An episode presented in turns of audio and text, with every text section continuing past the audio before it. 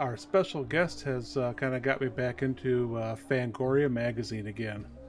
Uh, man, I love those magazines when I was a kid, like uh, like early '80s issues. And I did not know that you could go to Fangoria website, pull up their archive, and look at all those old back issues. Yeah, that's all you've That been is- talking about all day.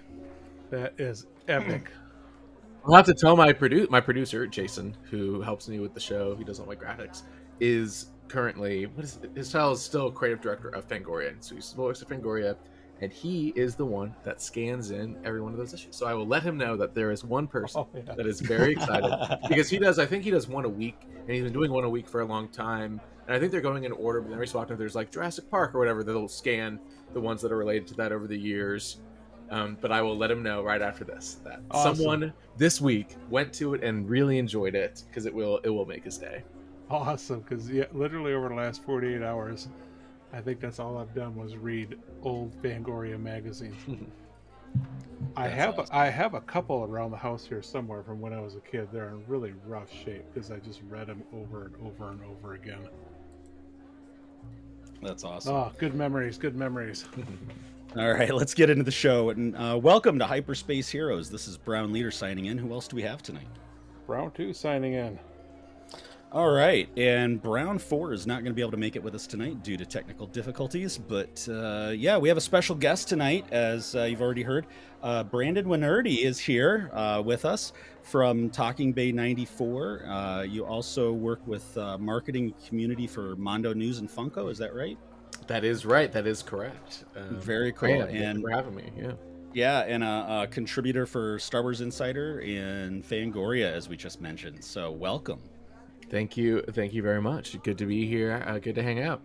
Yeah. Uh, anything else? Uh, quick bio you want to fill in for Oh, us? Uh, any other else. projects that you do? oh no, I don't know. Uh, I, w- I was hoping that uh, a project that I had been working on would have been announced by this week, but it has not. So we'll save that for a different a different episode.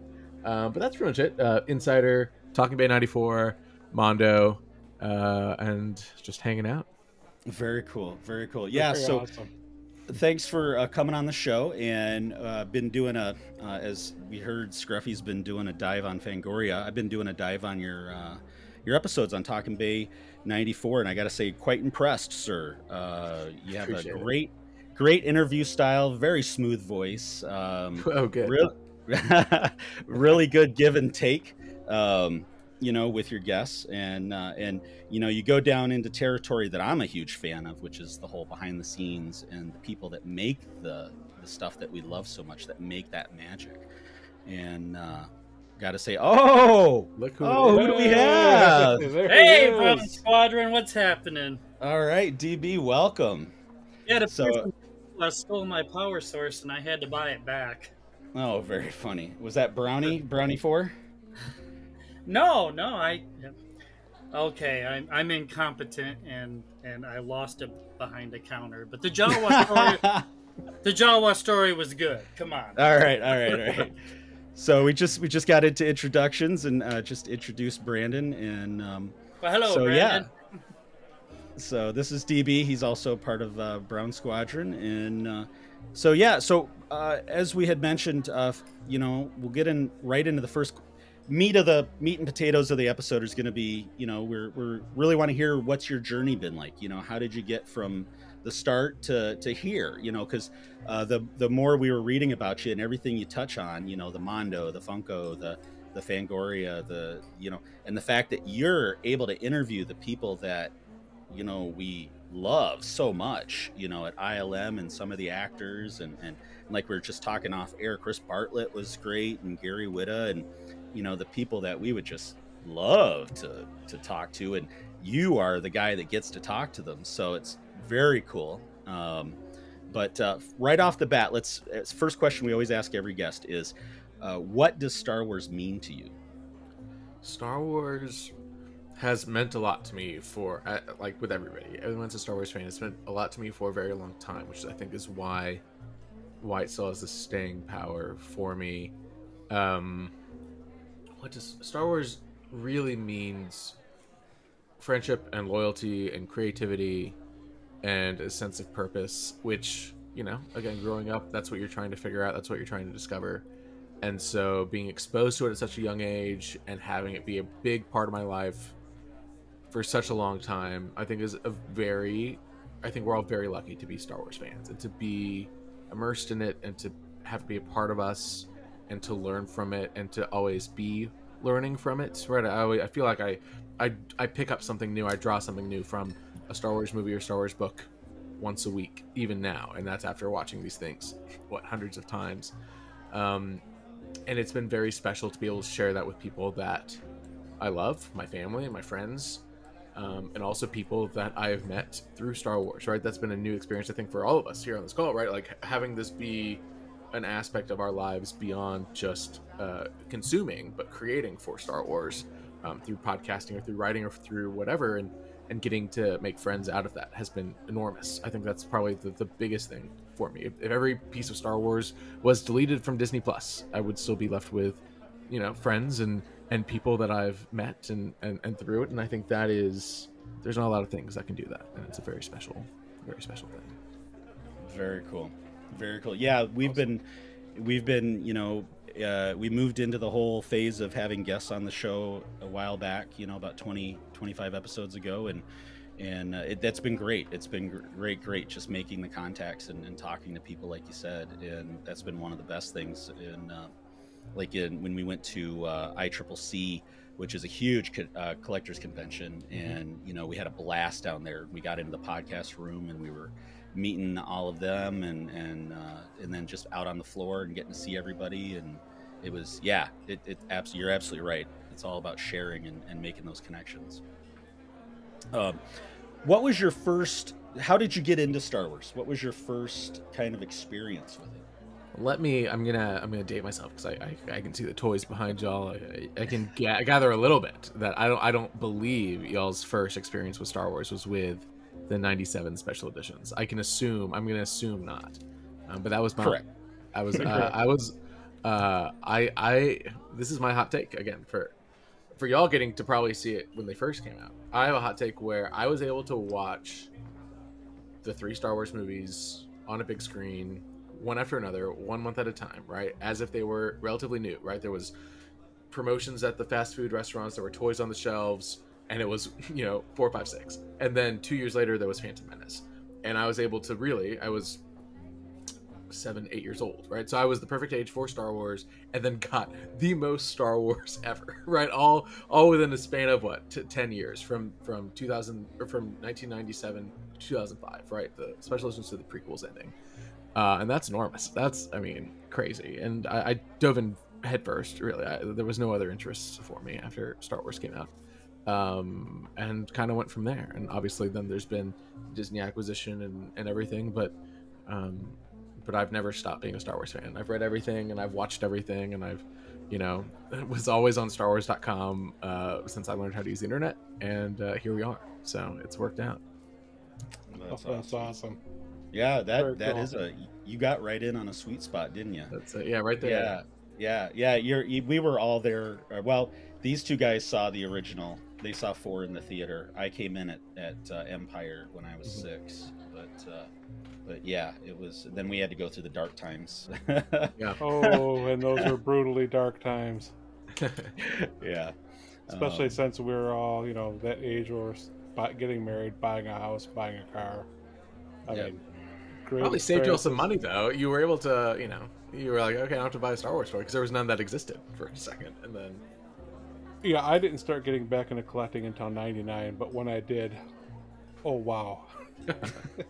it got really bad really fast. yeah. Um, well, very cool. Yeah, no, that's awesome. So you did get to see kind of the original three first before the prequels, and and so yeah, no, that's very cool. Um, the uh, I've also noticed uh, going, you know, looking follow. I've been following you on Twitter for a little while. That you also have a, uh, a deep love for the Indiana Jones series as well. It seems oh, like. yeah. Oh yeah. I love I love Indiana Jones. Um, I there's I've kind of gotten to a point again. I've seen especially the original trilogy so much, and I've gotten to a point where I'm like, do I like Raiders more than A New Hope? Which is a crazy thing to say. That's a crazy mm. thing mm. to say, but I don't know. I'm, I'm, I'm like, I'm, I'm always back and forth. I really don't know. I don't think I do, but sometimes, sometimes the indie obsession, especially, it's nice being back in the saddle a little bit, right? Because it, it's been dark times for indie for what ten years now, right? 15 Yeah, years, very. which is crazy. And now people are talking about indie again. You know, it's like okay, like there's something in the air, and I can just kind of like really get back into it. Um, and there's like toys being made again and collectibles, and so um, I'm really, I'm really feeling the indie spirit right now. I'm very nervous for next year, um, and I like it. I like this kind of edge that the indie fandom has right now. It's very cool. definitely. I I definitely have my moments where it's debatable too whether I like Star Wars more than Indiana Jones. My childhood dream was always archaeology. Hmm. So yeah, I, I I know the feeling, man. I'm really getting geeked about the new uh, the new indie coming out and what it means and what it'll be. How do you think Disney can carry on Indiana Jones with Harrison Ford? You know, is advancing in years. Yeah. I, because I guess everyone saw the announcement what yesterday, two days ago, that there's an Indiana Jones TV show in development, and I'm like, I, I don't. I, there's a bunch of great ways to do it. Obviously, Harrison Ford is not in the picture, right? You can't have Harrison Ford. So what do you do? Some people were saying animated, which I thought would. There's always that fan film that goes around that animated, like, what if Indiana Jones is animated and there's a theme song? It's really great. If you haven't seen it, I can send you all the link after this. It's very cool. Yeah. But it's like, oh, you'd be like, that would be perfect. That's a, a fun. That'd be so much fun, right? Like, maybe even like a, a Genndy Clone Wars version of Indy. That'd be so cool, right? That'd be so fun. oh, okay, that would be awesome.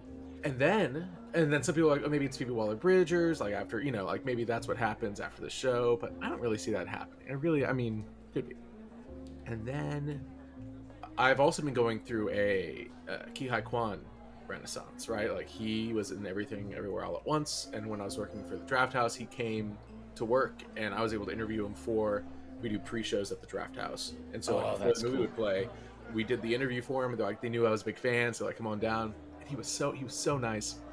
And I was like, I don't get Star Trek that often, but I was just like gonna like cry, you know. Talk, you know anyway, but then he is obviously going to be in Loki season two, right? Loki season two Oh, wow. on Disney on Disney Plus, and I'm like, okay, he's in he's in the sphere again, and he's obviously not in Indy Five because that reaction photo of him and Harrison would not have happened if he was in Indy Five, right? Like they had never seen each other since you know, so like that kind of sucks that he's not in it, but that means that maybe they saw that they saw like everyone has been so jazzed on Quan, right? People have been so pumped for him, and and I wonder if they were like, hmm, what if we did Adventures of Short Round as a spin-off show and just did, and wouldn't that be fun? It would be a fun, Yeah. everyone would be like, this is yeah, fun, it would. and so that could be very cool. It could be very cool, and I don't want to get my hopes up because again, it could just be like, yep, Chris Pratt is Indiana Jones. Here's our TV show, and I'm just gonna like No. die, or I'm just gonna be like, oh my god, please don't do this. yeah, So I, want to be excited, and I, so I, I'm maybe being too optimistic, right? But I, it's fun to be optimistic just for a moment, and then I'll, I'll peel back to reality. But for a moment, I would love if they just kind of like played this the right way and treated Indy with the respect I think it deserves.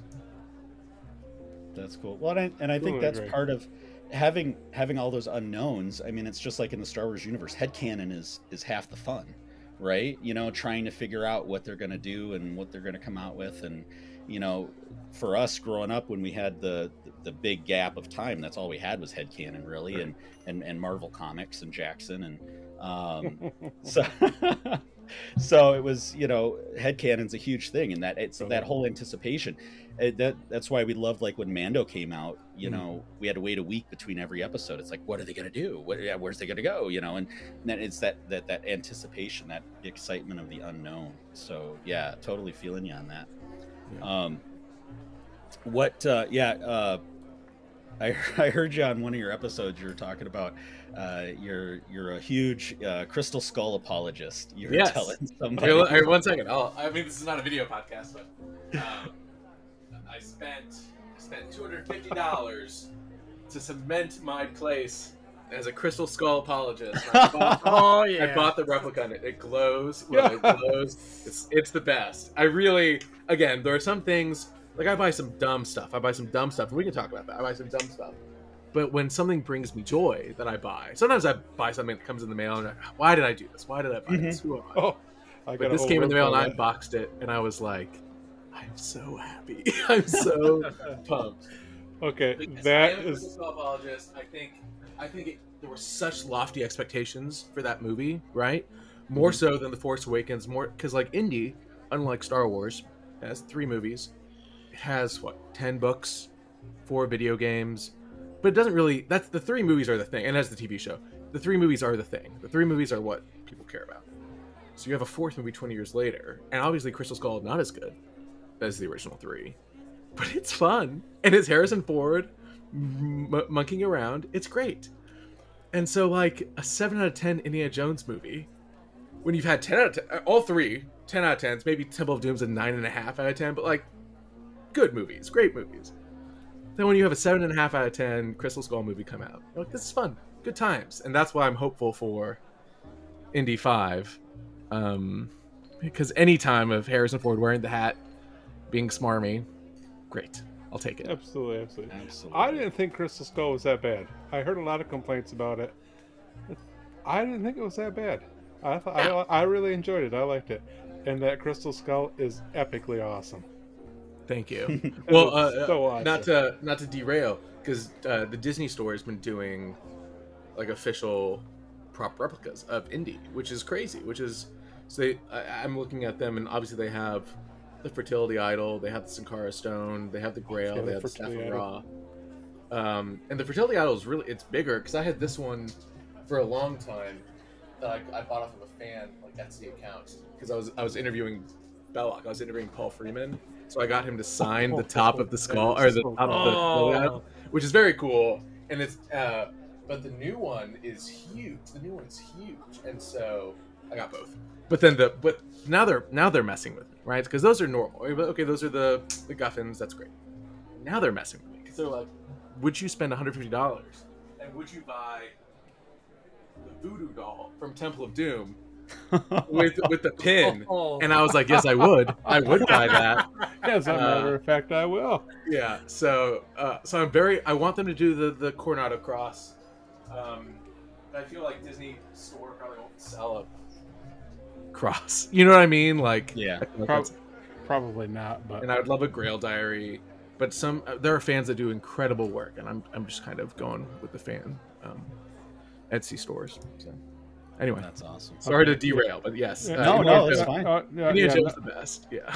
absolutely not your derail. I am now shopping. Okay. Uh, d- I think both of the things I just showed off, both the the uh, uh, voodoo doll and the skull, are both still in stock. The others Oh, yeah, have they are. sold out. The others still have sold the sold out. But I think you can get them for you know maybe twenty dollars more than. Can I show you one more dumb Indiana Jones Oh, thing? this please. is Absolutely. Okay, let me Please do. Okay, this is from a store that no longer exists called Think Geek. I don't know if y'all remember. Think Oh Geek. yes, I love. oh, I bought Geek. lots from But- Think Geek. They did a I- melting Toht Oh, candle. Yes. So I've Oh, never that's I've never awesome. lit it. I've never lit it. I have another one in a box. Just in case I ever want to light this one, but it'll melt. It'll melt his face That if is you light so candle. awesome. I is very miss Think Geek. Yeah. I Yeah. spent a lot of cash on Think Geek. hmm That's awesome. Oh, that is so awesome. You know, I cool. a- as a kid, I was so bummed that the uh, action figures never took off. You know, in in 80, 81, whenever you know Raiders was first out. So I'm stoked that they're coming back, especially with a larger, more Oh, yeah. detailed line. I yeah, It's I'm gonna gonna, have to get a second job. It's gonna be great. I'm very I, I don't I mean we can talk about how y'all feel about new Hasbro and the plastic free packaging because I'm not like a big fan of that. Like 'cause I do like to keep things in the box as much as I can. Mhm. But since it's Indiana Jones and plastic free packaging, it means I have to open it up. Like I just have to open it up, which is great. I can display it like you know I can actually open them and play with them, which will be great. That's awesome. Absolutely. That's very cool. Yeah, no, we're we're big indie fans as well. We don't talk about it often enough. And uh, my youngest son, uh, he just graduated uh, uh, from college and he's working for a TV station. But back when he was in high school, our local state theater here uh, does uh, free movies every spring break, and uh, they did Raiders one spring break, and he had never, I'd never shown it to him, and so we got to sit in an old-fashioned balcony in a theater, and I just sat there and waited for the uh, the the famous duel scene, you know, with the guy with the swords, and Mm-hmm. and and I just just sat there and waited, and I watched him, and and because he he had never seen it, and uh, uh, his jaw just dropped, and it was so fun to see the next generation kind of, Right. you know, just be amazed by that and the the face meltings and all that, and, and uh, yeah, no, he was able to appreciate it for what it for what it was, and uh, um, even for an older film. So, no, yeah, it's cool. We're we're huge indie fans here, so um, fitting right in. Um, okay, so let's uh, let's let's shift gears a little bit and let's talk about what we brought you on for, which was you know kind of your journey Yeah. your journey you know how did you get so you yeah you, you do marketing and community for mondo and funko and and um uh but and you get to you collaborate with uh, star wars insider and fangoria and how did you get to where you're at today how, what was your journey How did I get to where I am today? Uh, so I, I went to school for marketing. I got my master's in marketing, and while I was in school, I went to Texas A&M. And while I was in school, I did all the athletics as much as I could um, on the marketing side, so football and basketball especially, um, which was great. And I learned a lot. And I was initially trying to go into sports marketing, um, I was having a great time, especially in the basketball program. I was the on-court MC, you know, uh, which was fun. And um, and so when I left school, I was thinking about maybe getting into sports, but I also hated the idea of like all my evenings and weekends being booked up with work as well, you know. And there's kind of a trade off, trade off there. Uh, so I ended up just working at a social media agency, um, doing small clients and kind of working my way up, up and up and up, and moving from agency to agency. And while I was doing that, um, in my free time, I was just writing and messing around. And actually, a guy who I met at my first job um, we had just like y'all uh, we, we liked star wars we liked all the stuff and we just talked about it all the time and i was like jason we should make a website we should do something and so we made it was called super kaiju um, and it was a dallas pop culture website which did not exist and so we dallas pop culture website we did film reviews we went to comic cons we just kind of hung out um, and we just had fun we just wrote reviews we interviewed people um, and then at one point, I was just like, it was during Last Jedi, and I just had like Star Wars fever. And I was like, I bet there are Star Wars podcasts, right? Like, I might as well just start listening to Star Wars podcasts. So I started listening to Blast Points. Um, and I listened to like, I think like 30 or 40 episodes within a week. I was like, oh, this is the best. And I texted my friend Jason, and like, we should also do a Star Wars podcast. And then I spent a few weeks trying to figure out what that would look like um, and what's not being done. Like you were saying earlier, I was listening to a lot of the Nerdist podcast, and I was listening to a lot of Marc Maron podcast, and I was like, oh, there's not a one-on-one Star Wars interview podcast, and I can do that. Um, and so I just started. I just started reaching out to a couple contacts that I had just from going to conventions, but nothing crazy. And then just started building a library so that by the time Solo came out, which was six months after Last Jedi, we were ready to launch, and you know, ten episodes banked uh, and then we've just kept going from there. And so it worked out really well um, because we had Super Kaiju as a you know backing board. We had Talking Bay as the podcast, and then they announced that Fangoria had been bought by a Dallas company. That's where we lived, and so I reached out to the Fangoria ownership, and I was just like, "Hey, I'd love to interview you." And there was no response for like six months, and then at like 2 a.m. I got an email from the president that was like, "Hey, you and Jason come in and let's talk." And so we thought we were going in for uh, just to interview him for a piece for the website, and he was like, "I want to offer you a job um, to you know run our marketing um, and just run it like you were doing Super Kaiju." And so Jason and I quit our jobs and went to work for Fangoria, um, and we worked there for a few years. And during that time, I was still doing Talking Bay. Um, and then when the pandemic hit, Fangoria closed down and then that's when I, you know, got connected with Star Wars Insider and started doing more stuff with them, um, and kind of turning Talking Bay interviews into pieces and written pieces, which was a very nice combining of a bunch of my interests and skill sets. And we've just kept going from there. And uh, you know, Mondo reached out to me and started working for them, and then they were acquired by Funko, and and here we all are. So it's it's it's it's been a circuitous route, but it has been by being prepared and by being passionate and by just like always trying new things and being excited and um, and yeah, I'm very very lucky. And like we were saying at the cold open, Jason's uh, still at Fangoria and is still still doing all their marketing and laying out the magazine now, and um, it's been real great for both of us. And so we're very lucky. Um, we both moved to Austin um, now um, for work, and uh, it's been it's been great. It's awesome. Yeah, very awesome, man. Very awesome. So, uh, for your for our listeners, who was the first kind of industry person for Talking Bay '94 that you were able to to interview? So the first interview of, of Talking Bay, it, it was a two-parter. Uh, first interview was Corey Dee Williams, Billy Dee Williams' son, um, who was also a stand-in um, for uh, Billy Dee, uh, and then also played Klaatu on uh, for a scene on the skiff. So it was like talking to Corey. Um, talking about his experiences, and then he went to the Jedi set um, with his dad and his best friend.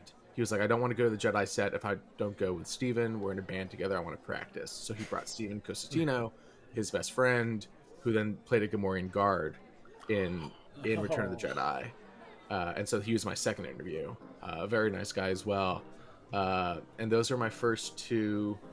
And then my third, uh, who ended up being an or so that was great and that went really well and that manager has remained a, a good friend and a good um, ally of the show and, and, and very helpful um, and then the third interview was with gerald home who played squidhead tessek in return of the jedi um, who i talked to briefly at a convention that he had come to in dallas and we did a little like on camera interview for that website but not an official sit down interview and we spent probably an hour and a half talking and he uh, he has passed away since, uh, but he was very articulate and very knowledgeable and had like a photographic memory of everything.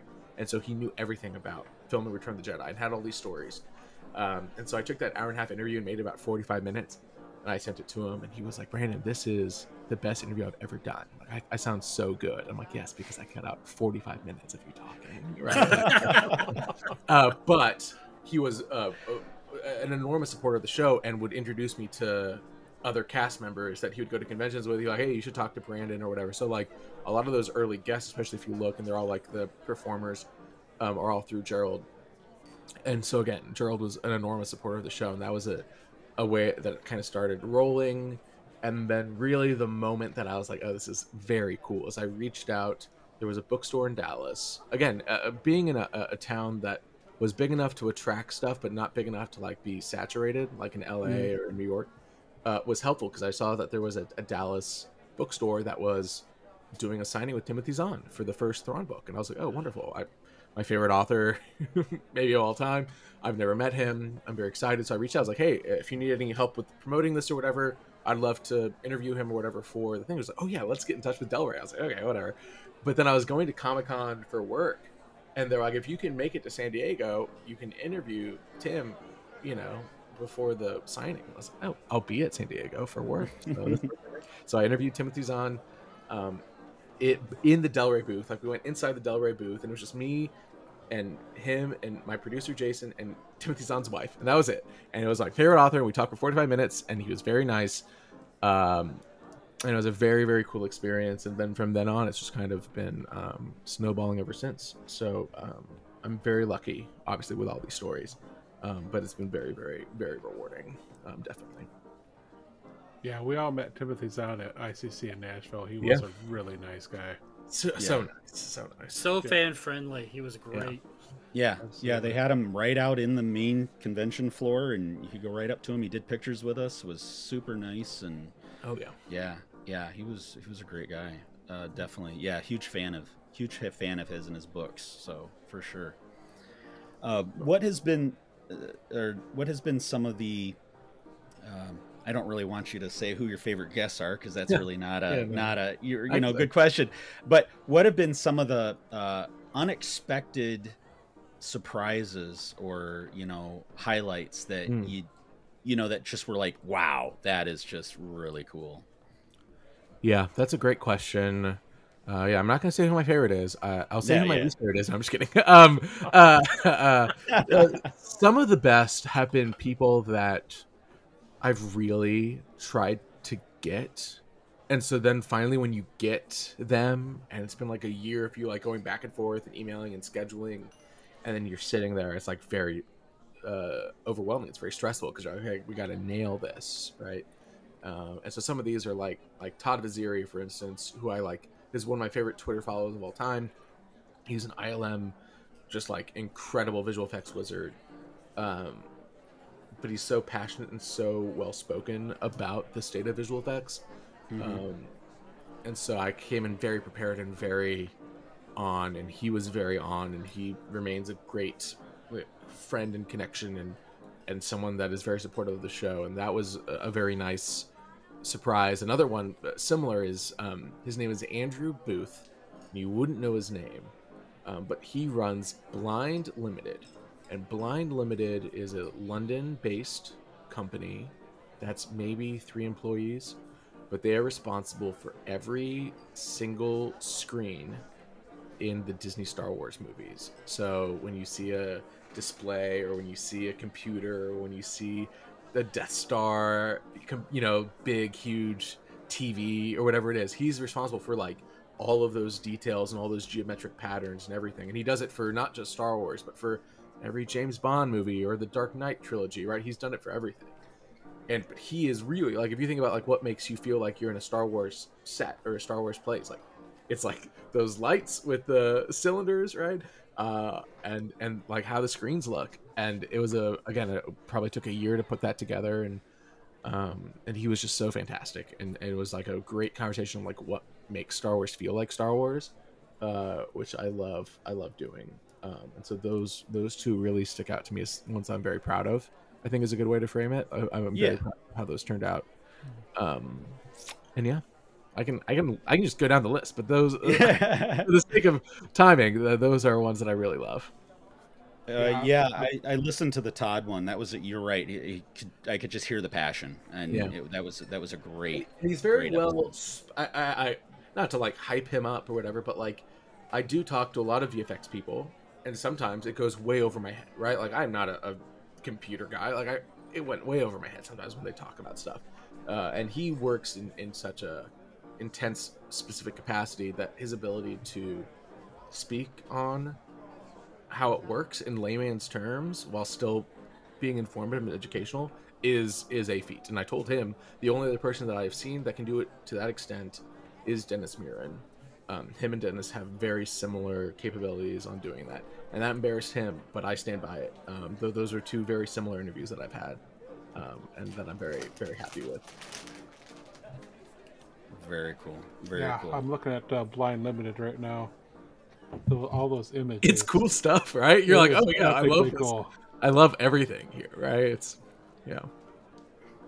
I really enjoyed the Gary Whitta episode. Uh, that was a I really had uh, was a yeah, I just Gary Whitta was, you know, I, we we know who Gary Whitta is, and had just never thought about running into an interview with him, and and mm-hmm. that was such an. Um, I really loved the the back and forth, especially towards the end. I think you guys were talking about uh, what we're going to name the episode, you know, and you know, and you're like, well, I think I'm thinking of calling it Revenge of the Revenge of Gary Whitta, and and then he pitched the idea of you know starting with revenge and then switching it to return you know after yeah, about six hours.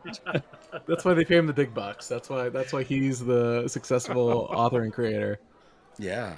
Um, and then another really episode i enjoyed a lot was the chris bartlett uh, become a huge fan of his because of mando and um, i'd never heard an interview with him and wow what an amazing story.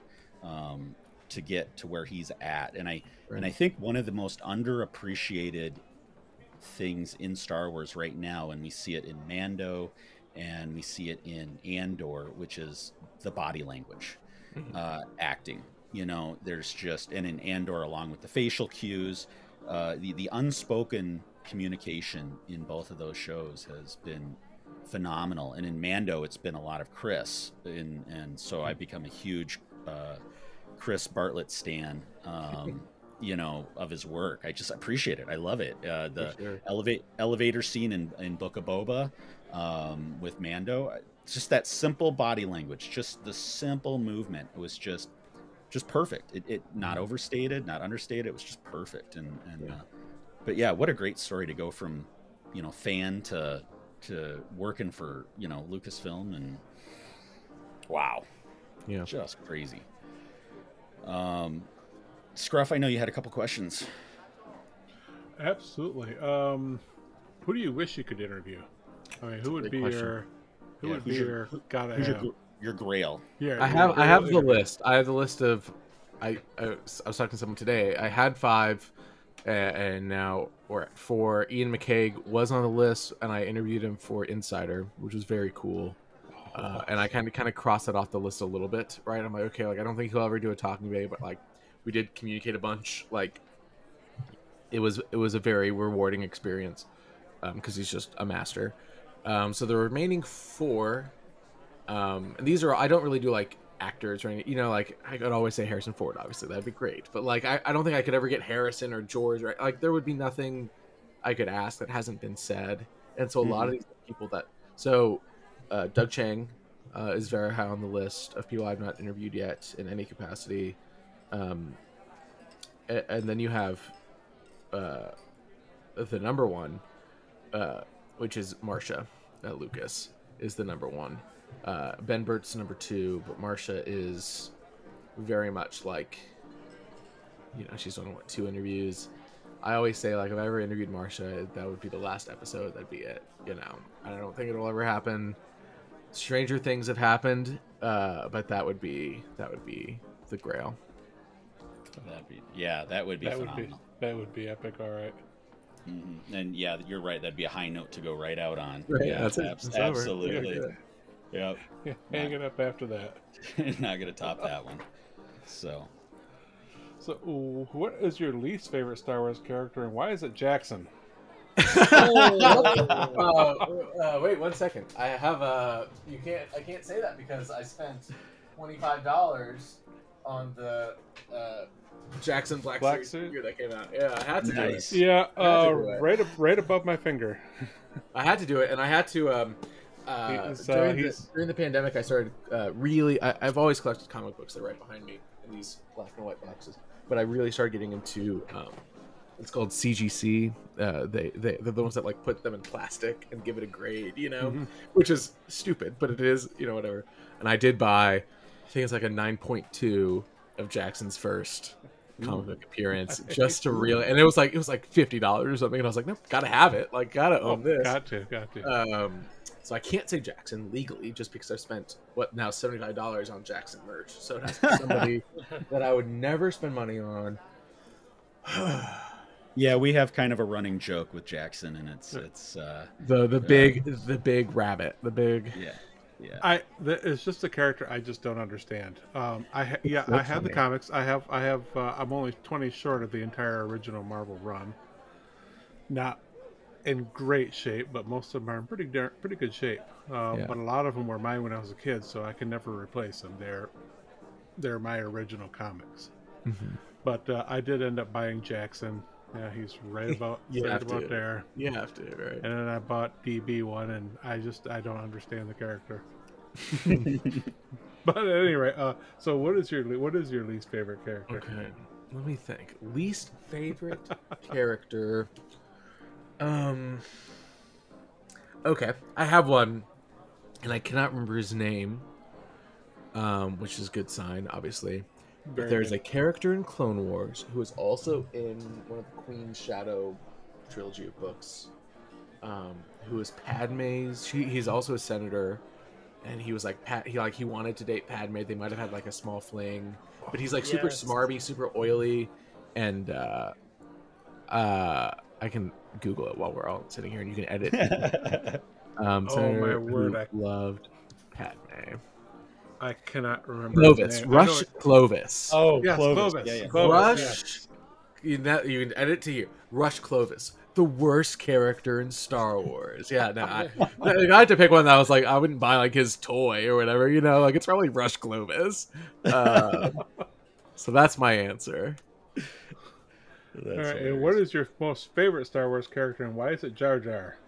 Okay, you're you're joking about Jar Jar, but as I said earlier, you know, I'm a prequel boy. So Jar Jar, I know where the the criticisms lie. I know the controversy. I know it all. You have to imagine, 1999. I'm seven years old. Jar Jar Binks, very funny, right? October 31st, 1999. guess who went as Jar Jar Binks for Halloween? Brandon Wainerdi, the guy you're talking to right now. You did So- not. I did. I, I can. I'll send you all the picture afterwards. Um, very. I'm very proud of it because I think, I think again, like we've had Jar Jar Renaissance is the wrong word because like he's still, you know, he's still Jar Jar, right? For every, you know, he's still Jar Jar. He's still a little grating. He's still whatever. But I, I have a pretty good like s- stake in the Jar Jar Renaissance of being like, nope, I was there. I was, I was ready to go. I was fine. um, and then I will say, you know, especially talking to all the behind the scenes people, Jar Jar is one example of it, but also Boss Nass and Watto, uh, Phantom Menace, and those computer generated characters is like why we have Marvel movies today. You know what I mean? Like Right. that is, Absolutely. and so Oh, it's, yeah. it's fascinating to me. Um, so I, again, kind of like Crystal Skull apologist, very much a Jar Jar apologist. Uh, but it's very funny. It's very funny. Like that dichotomy, and I also feel like it's kind of it's kind of like been the Ewoks. I'm sure for for y'all, right? Like everyone was like, Very much. "Screw the Ewoks! What a terrible time!" And now like, no, Ewoks are fine. Like you know, they're Mhm. not like um, okay. Murder bears. Yeah, Murder Murder Bears. I just I actually just finished. Uh, actually, I don't know. I, I finished uh, a piece about Ewoks recently, um, and I'm I'm excited to put that out because I have a soft spot for them as well. Oh, Um, I'm excited to see that. Yeah. Um, but my favorite Star Wars character, I always go between Han and Lando. Um, especially for the original trilogy. If I went prequels and like compared their entire arcs, it's Obi Wan Kenobi.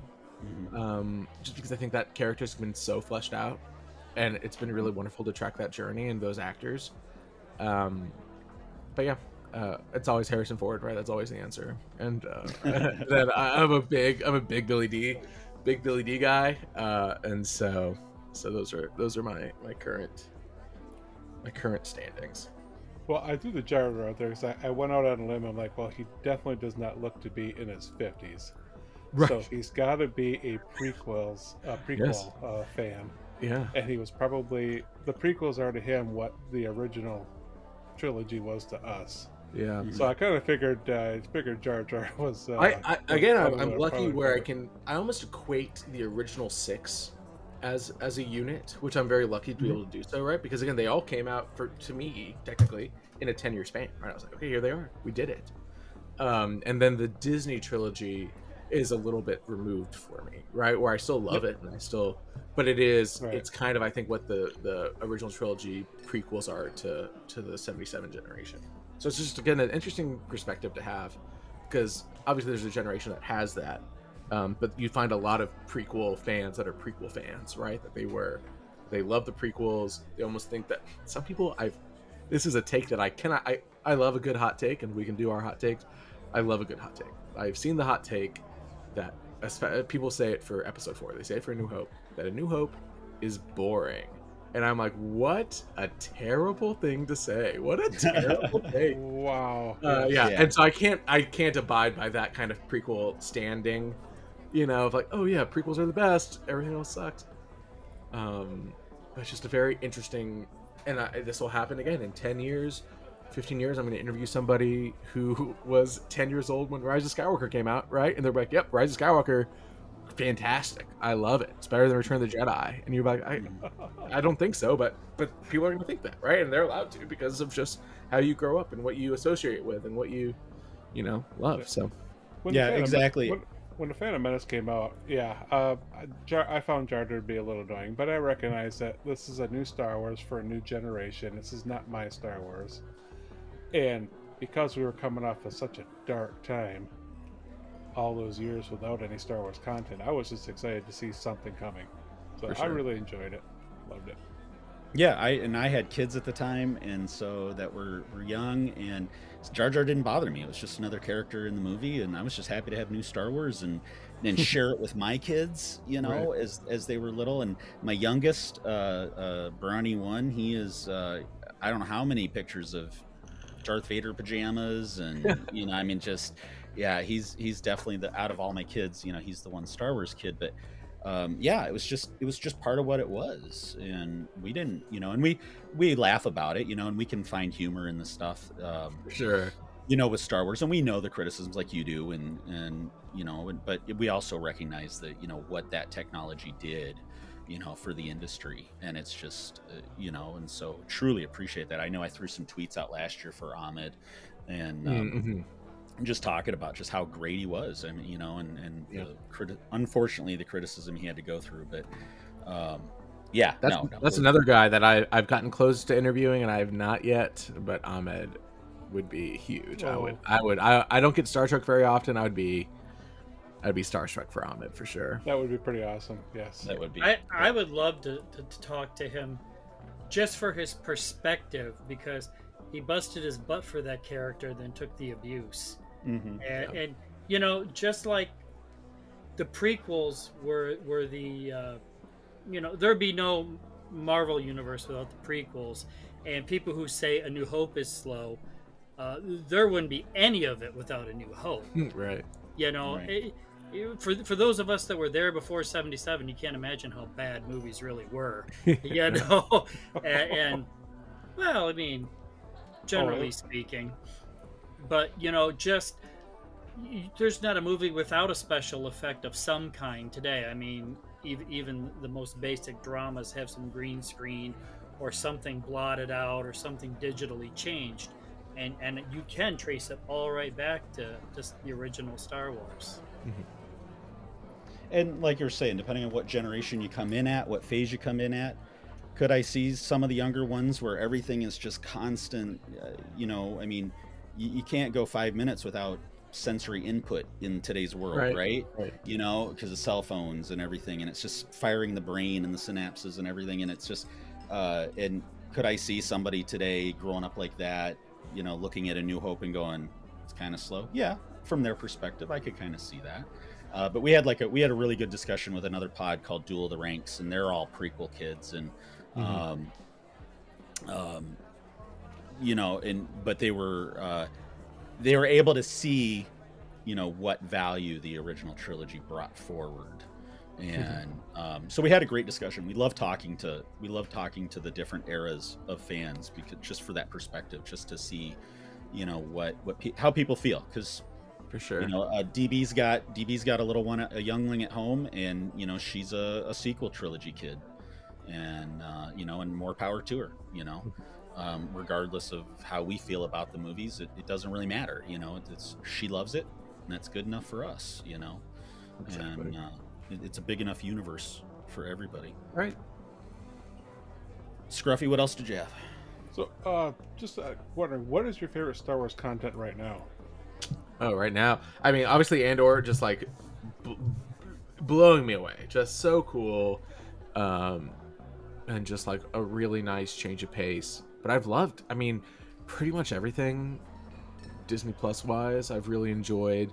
I will say the the thing that sticks out to me from the Disney purchase, the the best thing has been Visions still in my opinion. I really cannot overstate like how wonderful Visions was, how much of a like George Lucas thing Visions was. Like that's the ultimate dream of George. It's just like Star Wars being weird and being wacky and being people's individual, you know, creativity without being, you know, forced within a canon.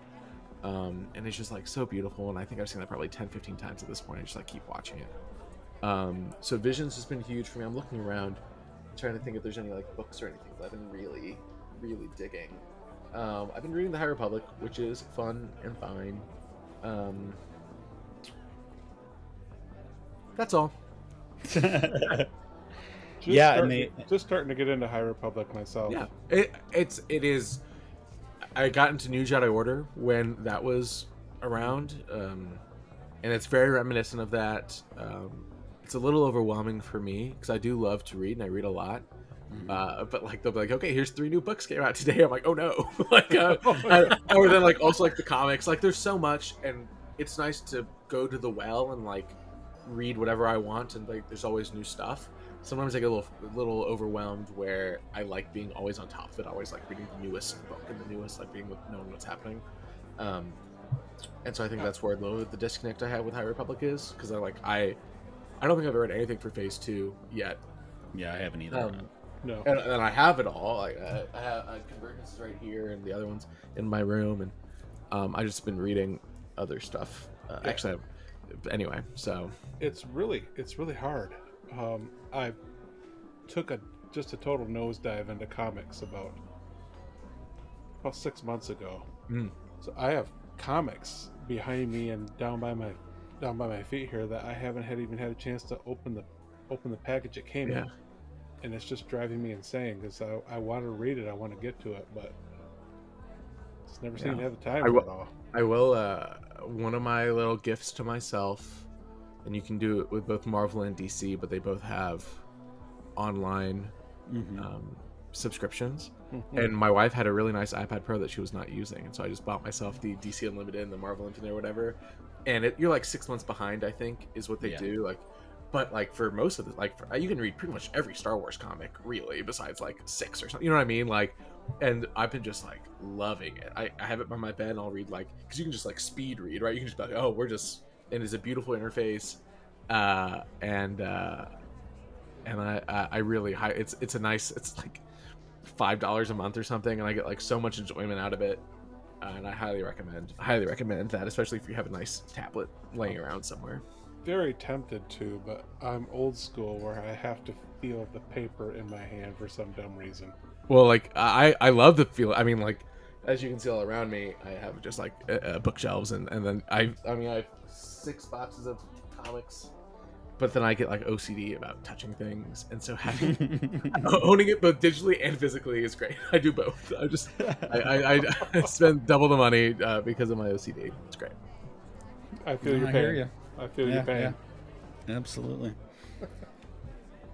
Yeah, I've read the first three of Phase One in High Republic, and yeah, the first book was a little overwhelming because it was just all these new characters, All new names, just- right? You're just like, I guess, And- man. Yeah, and I'm trying to track and I can't, and I'm just like ah. So I was kind of glad in the second and third novel they kind of started to pare down a little bit, and Mhm. you know, and got to where they got to at the end of the third. And um, I was real big. f- I really like the second book. The second book in that Yeah. series. I I, really I like. agree. Second book is great, and I'm a huge Claudia Gray fan, and that third one didn't jive with me as much as I hoped it would. Um, but I'm excited for, I'm excited for Phase Two, and um, I've heard really good things, and so we'll see how it goes. And I just got the, um, the Art of the High Republic book that came out Ooh, this week with Christy Baver, and it is, it is really fascinating because there's some really great insight into how it was formed, um, and some themes that maybe I didn't pick up on as much that are the basis of the entire stories. Uh, and I really, really highly recommend that. that's cool. That's cool. What else you got, Scruff? So, uh, you know, as original fans, we've been around with the red. We've had the originals around with us for since it came out, of course. You know, and we have that certain point of view, if you will, of what we think Star Wars should be or where we would like to see it go. But you know, with a different perspective that you have, what would you like to see in the future of Star Wars? You know, what would you like to see Disney create? Yeah, I will say I, I just want I want more visions.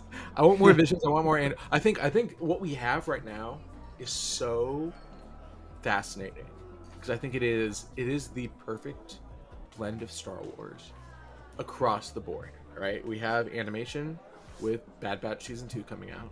Right, I which is wait. classic Clone Wars. Also, Tales of the Jedi. We didn't talk about mm-hmm. that. Tales of the Jedi, fantastic. Also, mm-hmm. Awesome. if they just did Tales of the Jedi once a quarter, once a year, it's like here's another 45 minutes, right? Or whatever it is, right? Awesome. And it's like new Jedi or new whatever every every year. That would be incredible, right? So we have just stellar animation. The animation team just like doing everything they can. It's a tiny bit kid friendly, right? Like that's like in a pretty good wheel of a bunch of people can enjoy this in a bunch of different ways.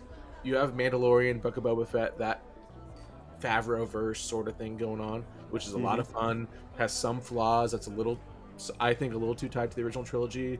A little bit, a little too Ahsoka, right? Like it's just, it's not its own thing as much as it was in that first season. But Yeah. it's still very good and very fun, and I I love it every week. And everyone watches it together, and that's so cool. And that's a very um, mainstream Star Wars, right? That's what everyone is watching and knows about. And then you have Andor, which is like very heady, very adult, very political, very dry. No pew pew, no you know anything, and that's great.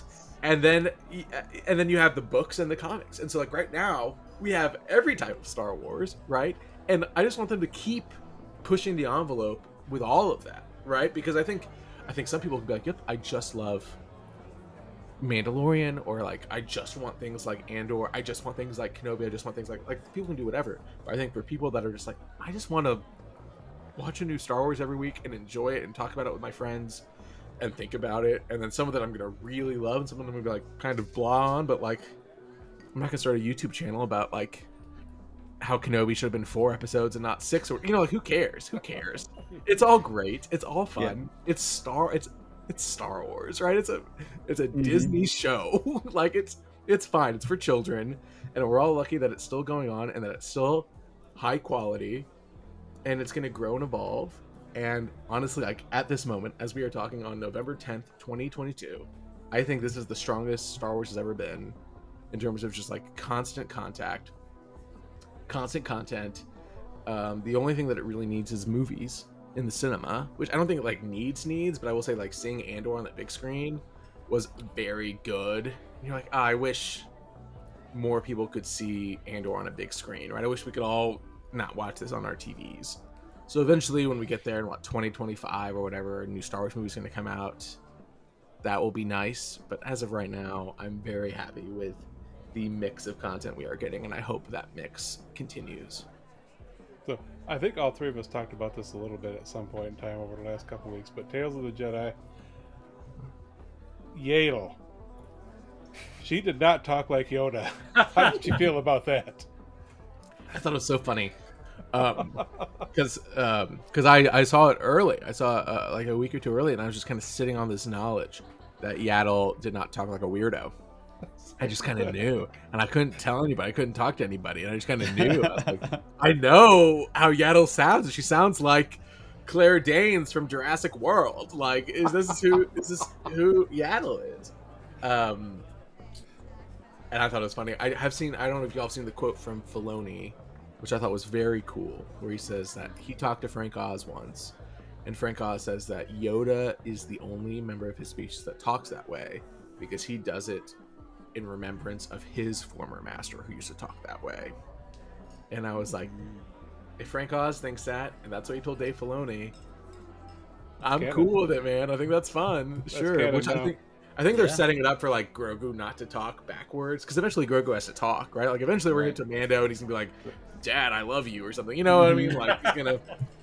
Love he's you, I do, Dad. So I think, Right. I think honestly, I think Yaddle being an important character in Tales of the Jedi is to set up Grogu being not just someone that coos and goos, right? Like Mhm. it's them getting you used to a third member of the Yoda species Well- before Mando season five or whatever, you know. Um, And that's where it could have been that that's where I Jedi could have been anyone. That Jedi who Dooku kills could have been any of the Jedi, right? That is Mhm. in Phantom Menace and not an Attack of the Clones, which there are several, right? Like Adi Gallia or whatever, or Yarael Poof. Actually, Yarael Poof is in Attack of the Clones. Yes. So, but you know Yeah. what I mean. Uh, but there are a few. There are a few that don't make the cut besides Yaddle. So, And that's where I was going with it. Is like, is this is this setting us up for Grogu talking normal? yeah, Yeah. Yeah. it'll be interesting. I I don't know. I don't know.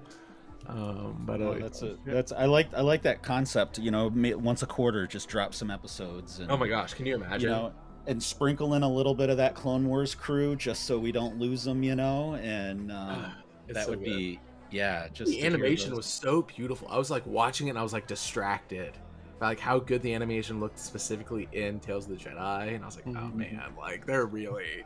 And it, I think having small time frames, right, like 15 minutes, and they could just like focus on the shadows and focus on the lighting and focus on the detail, I think is very cool. So I would love Yeah. more. I think it did very well. I think it was the number two show on Disney Plus. Um, so hopefully they got the message that people want I hope so.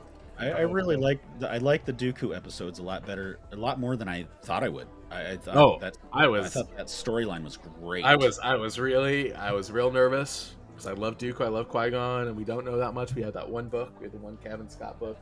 That's Right. pretty much it, right? And it was just like, oh, you see him delete Kamino, like that's Mhm. cool, man. Like that's a cool thing we finally got to see. So, yeah, Yep. I'm all in. Absolutely, and yeah, I'm I love Visions. I, I I thought that was such a great, fun, new. Like you said, it harkens back to what Lucas would, I think, truly appreciate. And I I read the Ronin novel. That was really good, and The, maybe the best Star Wars book I've read in such a long time. Like so Yeah. cool, so unique. I really, I really dug it. I really, really dug it. Yeah, such a cool twist on things. Yeah. Oh. Yeah. What is that? Yeah. What else you got, Scruff? Uh, you know, just a just a quick comment. Man, you sounds like you've had an amazing career so far. Um, absolutely love the work you've done with um, Star Wars Insider. I, I missed I missed the Star Wars Insiders. Um, a couple of years ago, I had to start like saying, "Okay, you've got to get something under control here." Yeah. Just because it says Star Wars on it doesn't mean you got to go buy it. So I had to start trimming some things back here and there, and the Insider was one of the things I let go of, unfortunately. So I'm missing. Okay, you're not missing. You, you, you know, if you need me to to read uh, an article out loud to you or something, just just send me a. Aw, Oh, you're bedtime gonna wish you're gonna wish you I'll, had. I'll, you're I'll gonna read wish- uh, you are gonna one, wish you one a quarter, one one a quarter, one a quarter. oh, there we go. Uh, Put some Yeah. in it. yeah, yeah, yeah, you, yeah. You better put some stipulations on there because you are gonna wish you had said that.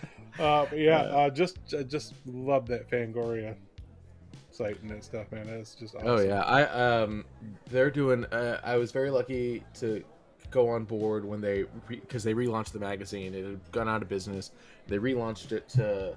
I don't know if you picked up a new one, but they relaunched it to be these, um, like, they're like almost coffee table books. They're like very stiff cardstock, hundred pages. They're Oh, beautiful. They do they do such a good job.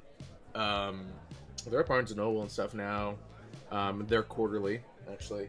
Um, and yeah, Phil Nobile Jr. is the editor over there. And then my buddy Jason is the creative director and does all the layouts. And I've been lucky to write a couple things for them. I did a Phil Tippett article for them recently. Um, they're they're just still really doing a fantastic job. I'm I really highly recommend picking it up and like next time you're in a bookstore, just checking it out because when you pick it up, you're like, oh, this is it's like an adult. It's an adult thing now. It's really cool. It's really cool. Oh, Cool. awesome! Just what I need. One more thing to collect. Yeah, I'm there you go. I'm gonna have don't look up. Don't look up what the because now I think they're on issue like what 15 or 16. So don't look up what like issue number one goes for because um, Oh. it, I have mine. I have mine. I have mine in a protective case because it does go for. This was the first issue they put out, and I bought it the first day it came out.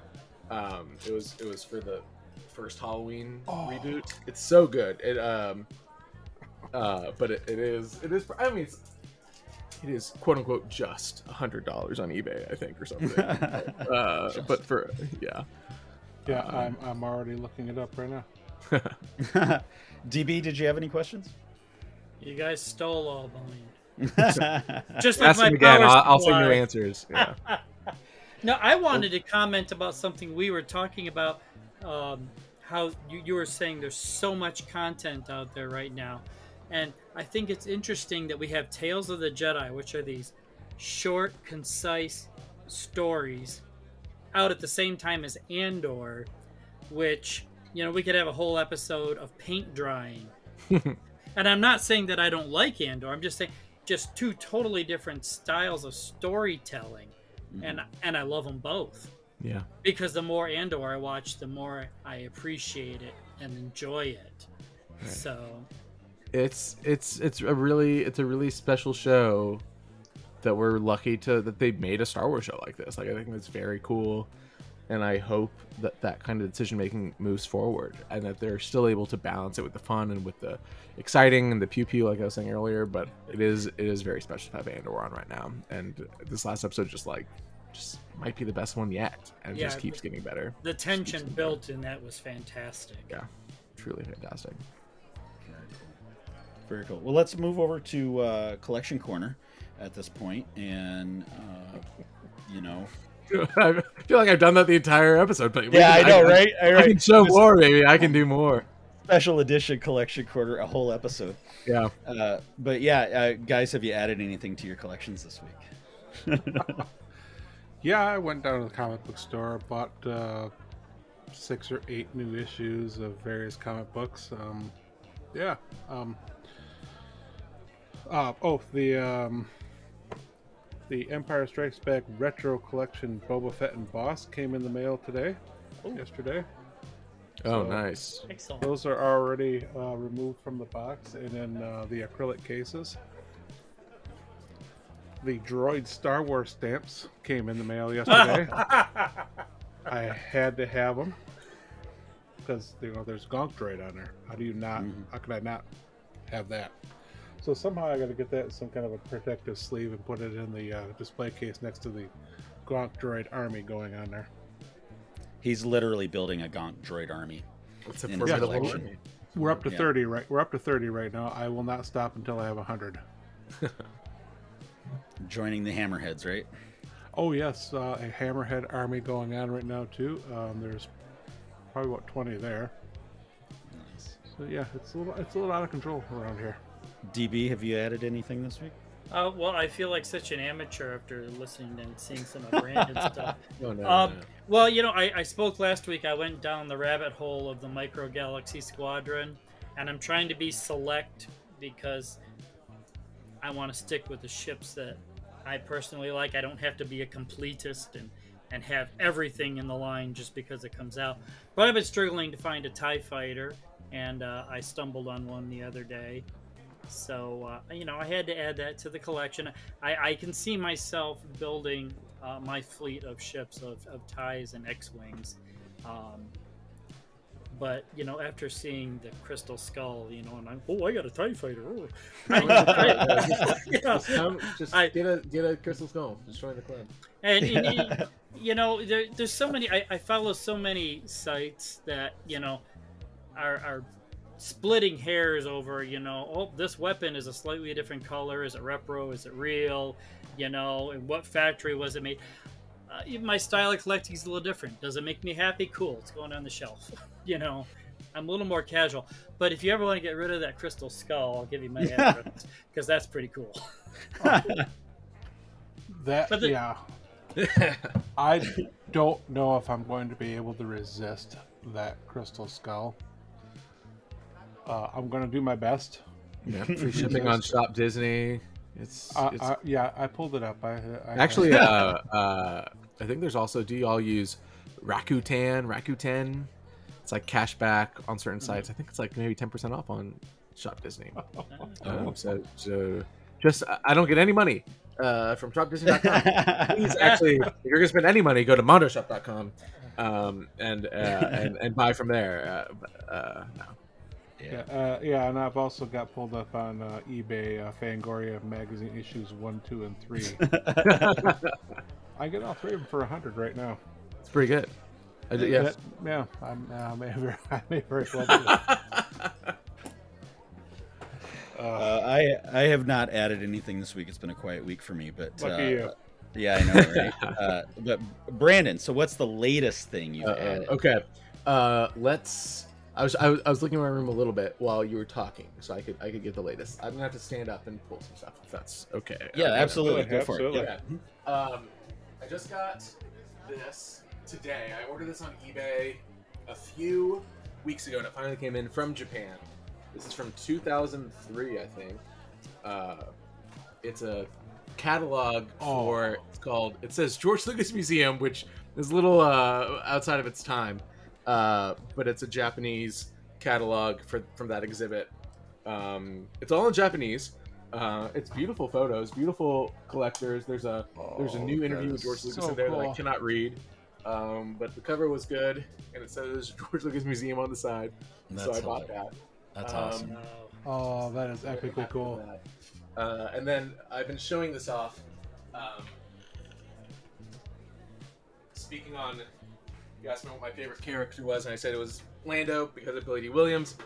I Oh bought this. yes! Oh, That is epic. Uh, and it works. The light works. Um, so I'm very happy with this with this purchase. I got a great deal on it. It normally goes for a lot, and I got it for a little. Uh, but still a lot. So I'll take it. Okay, Uh, that is epically awesome. There's a, we, we we work with a guy that looks just like Billy Dee Williams, and for the last twenty years, I have been trying to get him to wear his gray suit to work and pose with a can of Colt Oh, 45. you got to. He has to. I it was just offer, I it was just uh, a hundred dollars. Halloween. It was just Halloween. You could have done it then. but- He won't do it. I Yeah. offered him a hundred dollars. I literally took a hundred dollar bill, put it on the table, and said, "Dude, you have to do this." He laughed at me, turned around, and walked out of the office. It And it probably was- took your it- hundred if I know him. Yeah, he did. He did. He left it sit there. Nope. They turned around, walked out of the office. Like, Bro, come on. That's hilarious. Oh, that sign is awesome. That is that is phenomenal. Again, Thing- I thing of got a beauty. TIE fighter. No, Tie Fighter, Tie Fighter, good. I, I, I, I feel I, I've really tried to like. I was trying to explain. Uh, I really have been trying to like be very specific with my collection, where it's like a little bit more behind the scenes, a little bit more curated, a little more because otherwise I'll just go crazy. Uh, Yeah, so like I the don't Black series I've been buying are just the behind the scenes. I got that Jon Favreau Black series, you know, like that kind of stuff. Where I'm like, oh, this is kind of funny and, and weird. Um, but I don't know if that makes it a good collection or not. But it is. It is what I've been getting. Hey, if it makes you happy, it's a good collection. Exactly. Yep. Exactly. All right. Well, cool. Um, and then uh, final thing, any Star Wars news you guys want to touch on really quick? So I see Ghibli, Studio Ghibli announced a collaboration with Lucasfilm, so that's pretty cool. That that is huge. It really kind of threw me for a loop this morning because I love Studio Ghibli. Um, I love uh, everything they've done. I uh, there was an incredible exhibit at the Academy Museum in LA, and so when I was there for celebration, we went the next day to the Academy Museum, and it was beautiful. Um, and I've heard rumors of what this could be. There was initial hopes that it was maybe part of Vision Season Two, maybe it was a standalone feature. There is a leaked Disney Plus schedule from a different country that seems like there might be a Grogu short coming out Oh, uh, this year, and and how it's phrased in the in the I'm trying to pull it up. In the tweet is that it is those dust bunnies from uh, from Totoro. It says like Grogu and the dust bunnies, sort of. It says Grogu Elos Holinez, which I guess means dust bunnies. Uh, and so that could be that could be what that is on the 12th of November. I guess we'll find out in two days if that's real or not. Um, and so that could be it, or it could be, you know, but it's very exciting no matter what that these two studios are coming together. yeah. Yeah, Yeah, that'll be awesome. that's very cool. Uh, any other items, guys, you want to touch on really Uh, quick? Yeah, uh, Star Wars, Marvel Star Wars Hidden Empire, um, a new uh, Marvel comic book line coming out, along with a Marvel comic book line called Yoda. Uh, there goes the rest of my cash for uh, Nashville in 2023. I will probably once again be in my room uh, selling my collection to fund the trip. Uh, that did happen last year. I sold my soul basically. Um, uh, the guys here did see me cry once. yep, we did. It was not. It was. It was a little painful. Yeah.